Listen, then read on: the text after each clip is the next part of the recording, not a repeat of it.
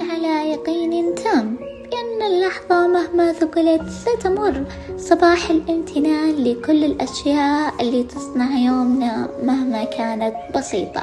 أهلا بكم في ثالث حلقة من بودكاست يقين. عنوان الحلقة اليوم هو الامتنان. أغلب الأشخاص عندهم ثقافة الشكر ولكن ما عندهم ثقافة الامتنان يا أصحاب. طيب ما هو الفرق بين الامتنان والشكر؟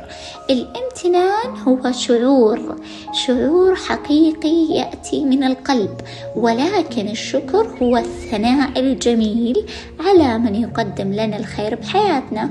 يعني مثلا عادي جدا أحد يخدمني خدمة وأقول له شكرا وجها لوجه.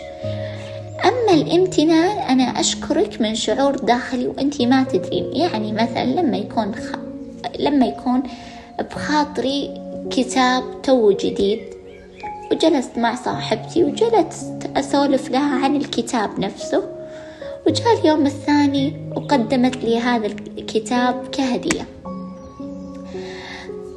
طبيعي إني أنا راح أشكرها. ولكن لما أكون لوحدي راح أشعر بالعمق لأنها جابت لي هالكتاب ولأنها إنسانة يعني معطاة فراح أكون ممتنة لها راح أكون ممتنة لوجودها.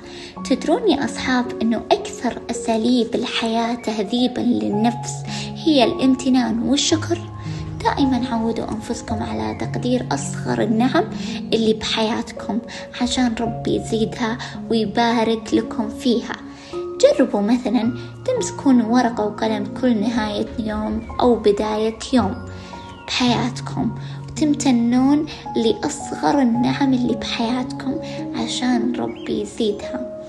طبعا أنا قاعدة أتكلم لكم عن الامتنان وأنا حابة الموضوع بشكل ما تتصورون لأني أنا يعني أطبقه كثير بحياتي.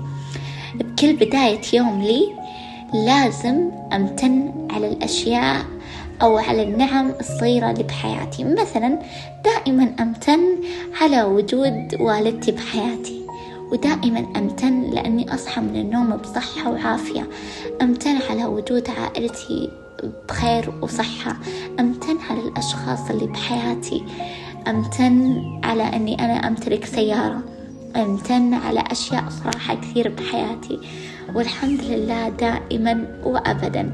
نصيحتي لكم يا أصحاب لا تنسون قبل ما تنامون تحمدون الله وتشكرونه على تفاصيل يومكم البسيطة والسيئة والحلوة وتكونون ممتنين لها دائما. دائما عودوا أنفسكم على الامتنان والشكر وعلى الأشياء الصغيرة قبل الكبيرة. والله يا بنات إنه راح تشوفون الخير بحياتكم. وتتذكروا دائما الآية اللي تقول لئن شكرتم لأزيدنكم. وصلنا لنهاية حلقتنا اليوم. أتمنى أن تنال على إعجابكم والحياة حلوة يا أصحاب وإلى اللقاء.